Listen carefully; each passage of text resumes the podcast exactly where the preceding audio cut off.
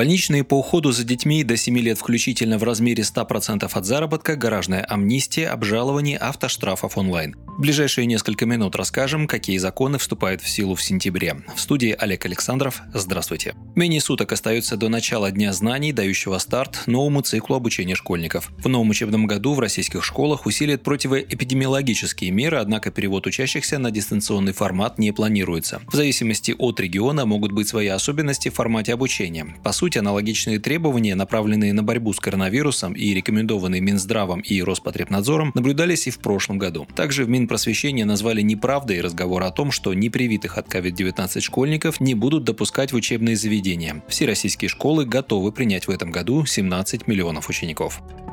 Новый учебный год, считаемый с 1 сентября, несет изменения и для студентов. Отныне учащиеся в вузах молодые люди смогут получить сразу несколько квалификаций. Это стало возможным благодаря предоставленной высшим учебным заведениям большей автономии в выборе образовательных программ. Как итог, университеты смогут готовить специалистов по укрупненным группам профессий. Таким образом, у студентов появилась возможность получать одновременно несколько квалификаций, менять после второго курса профиль обучения и переходить на другие факультеты. Также возвращается обязательная предзащита диссертации для аспирантов.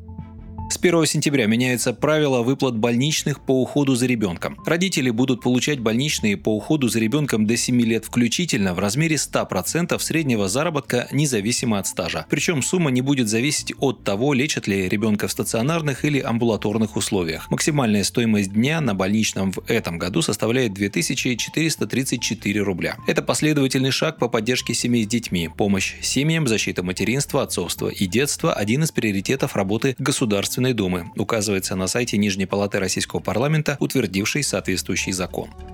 Гаражная амнистия продлена на 5 лет. Закон позволит гражданам до 1 сентября 2026 года бесплатно получить в собственность государственные и муниципальные земельные участки, на которых находятся их гаражи. Речь идет о гаражах, возведенных в качестве объектов капитального строительства до 30 декабря 2004 года. Но введение коснется более чем 3,5 миллионов наших граждан. Закон был давно востребован. Большое количество гаражей построено еще в советское время. Люди ими активно пользуются, но юридически гаражи никак не оформлены. По этой причине их нельзя продать или передать по наследству. Теперь этот правовой пробел устранили. Граждане смогут бесплатно оформить в собственности земельные участки, на которых давно находятся их гаражи. Подробная инструкция, как это сделать, приводится на сайте Центра защиты прав граждан справедливо-центр.рф, а также в нашей программе «Экспертное заключение». Подкаст программы можно в любой момент послушать в Яндекс Музыке на канале Справедливого радио или на нашем сайте домсовет.тв. Также с 1 сентября вводятся новые требования к организаторам азартных игр. В России появится единый регулятор азартных игр. Сокращенно аббревиатура звучит как ЕРАИ. Регулятор будет выявлять незаконную деятельность букмекеров в интернете и направлять целевые отчисления, удержанные с организаторов азартных игр, общероссийским спортивным федерациям и профессиональным спортивным лигам. Организовывать азартные игры в букмекерской конторе и тотализаторе посредством кредитной организации будет возможно только в случае присоединения к информационной системе регулятора. Автомобилисты теперь могут обжаловать штрафы на госуслугах. Жалобу на постановление по делу об административном правонарушении, зафиксированном автоматической дорожной камерой, как из своего региона, так и из любых других, можно будет подать через портал госуслуг или сайт суда. Автомобилистам не смогут отказать в рассмотрении такой жалобы, потому что с начала осени, когда в действие вступают поправки в КОАП, такая процедура будет официально разрешена. Раньше добиться отмены штрафов было возможно только лично, придя в отделение ГИБДД по месту нарушения, либо отправив заказное письмо письмо в ведомство. Отметим, что количество получаемых водителями штрафов неизменно растет. К примеру, в прошлом году автоматические комплексы зафиксировали 145,5 миллионов нарушений, и это на 19% больше, чем годом ранее.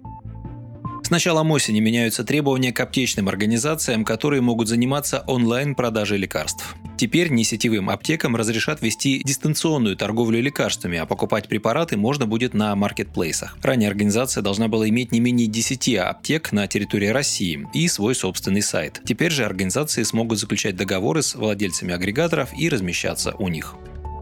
Защите лесов тоже изменили правила. Изменения с 1 сентября касаются создания лесных питомников и выращивания саженцев и сеянцев основных лесных древесных пород. На таких земельных и лесных участках должна быть необходимая инфраструктура, в том числе разрешена постройка капитальных строений, складов и теплиц, относящихся к объектам лесной инфраструктуры. Создание лесных питомников и их эксплуатация допускается на землях лесного фонда и землях иных категорий, если такая деятельность не противоречит их правовому режиму. Предусматривается, что вырубленные, погибшие, поврежденные леса подлежат воспроизводству. Срок компенсационного лесовосстановления увеличен до трех лет. Вы слушали новости. Оставайтесь на Справедливом радио, будьте в курсе событий.